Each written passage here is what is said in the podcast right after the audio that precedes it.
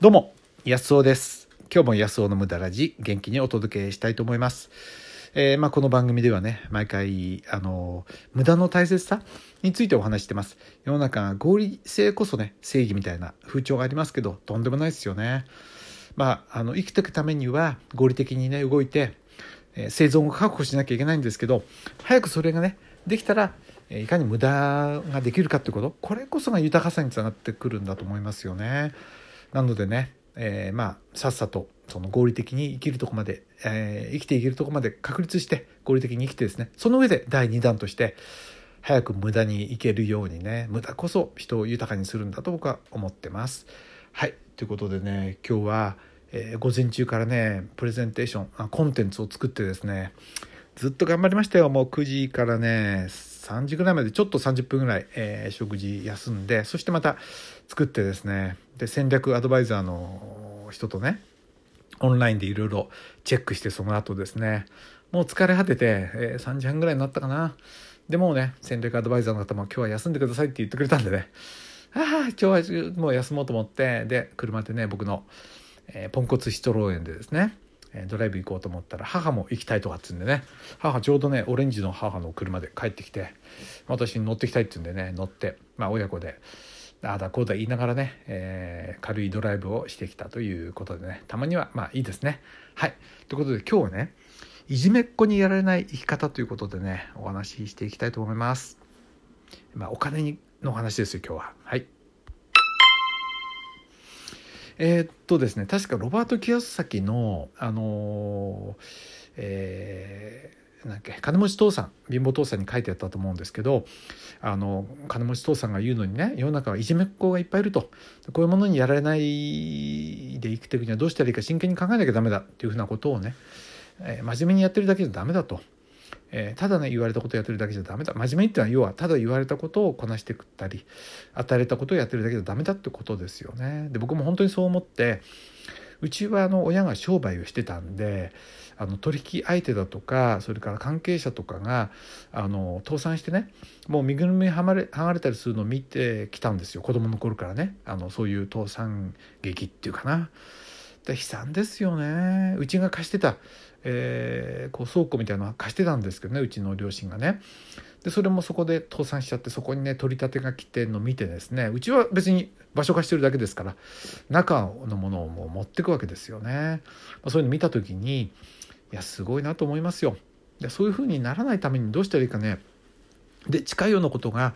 えー別にお勤めしてる人でも起こるわけですよね。その近くのイオンに行くとね、えーそうですね。どんくらいの年だろうな。まあまあ中高年の人がねもう用もなさそうにちょっと生活も大変そうな感じで、えーベンチに座ってたりするわけですよね。でやっぱりそういうふうにこういろんな面でいじめられてったりしちゃうっていうかな。自分らしい人生ができない。あるいは今仕事があるんだけど相当きついことをねさせられてこの辺ってやっぱりねお金じゃないんでしょうかね。うんお金を握られちゃうとまずいわけですよ。だからそうならないようにするってことをね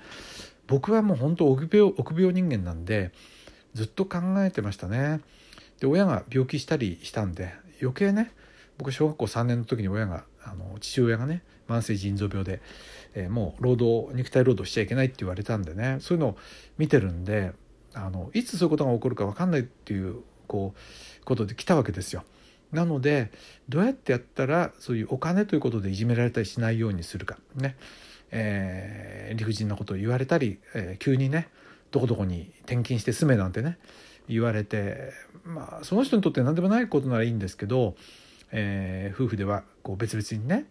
えーいなきゃいけないだとかあとね僕友達が亡くなった時にねお葬式だったんですけど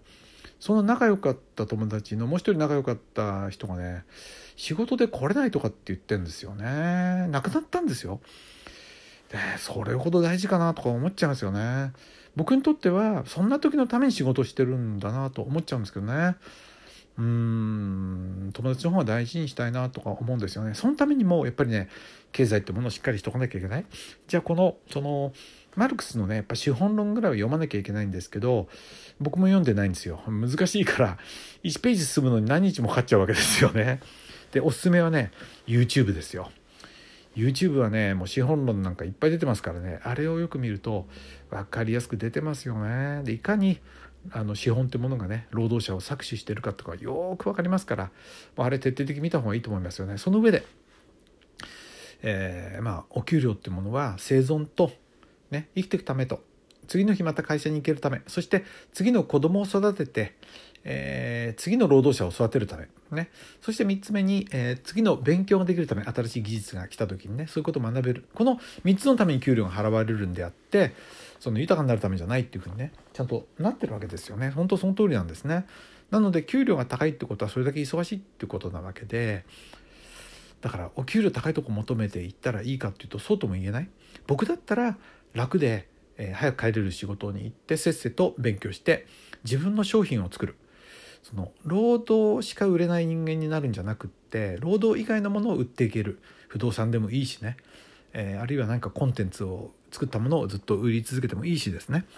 何か何でもいいからともかく作るっていうことを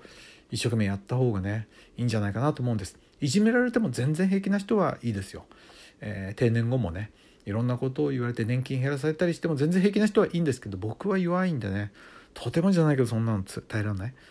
だからまあ一生懸命勉強して無駄ができるようになりたいなと思っているわけなんですよね。まあ、僕の場合には今収入6つぐらいあるかな。全部自分で作っていってきてるんですけどね。お勤めは1個もないですから、まあ、そういうのをやってるんですけど、えー、中にはね、まあ、ほとんど不労所得に近いようなものも、えー、いくつかありますね。完全じゃないですけどね、うん、だからそれを徐々に増やしていきたいな。56個やってればどれかがねそうなってきますからね。うん、でそれねまあ最初からそこはいけないと思います。僕もバイトしながらそれやってったわけでなんでねまあ早めに切り上げてね、まあ、臆病な人は早めに仕事の方を切り上げられるように持ってってちょっとずつでもいいからね1ヶ月に1,000円でもいいから何か自分の商品作ってってみてそうするとねだんだん分かってきますから是非ね、まあ、そういうことをやったらいいと思います。うんであるいはねお勤めだけでやっていこうとしたらよっぽどえー、支出の方をね、えー、ブランド物だとかそういうことにね食事だとかそういうことにあのああいうのはもう使わせるためにいろいろ仕組まれてるわけですよね。そういうものに支出しないで運用の方に回していくとかね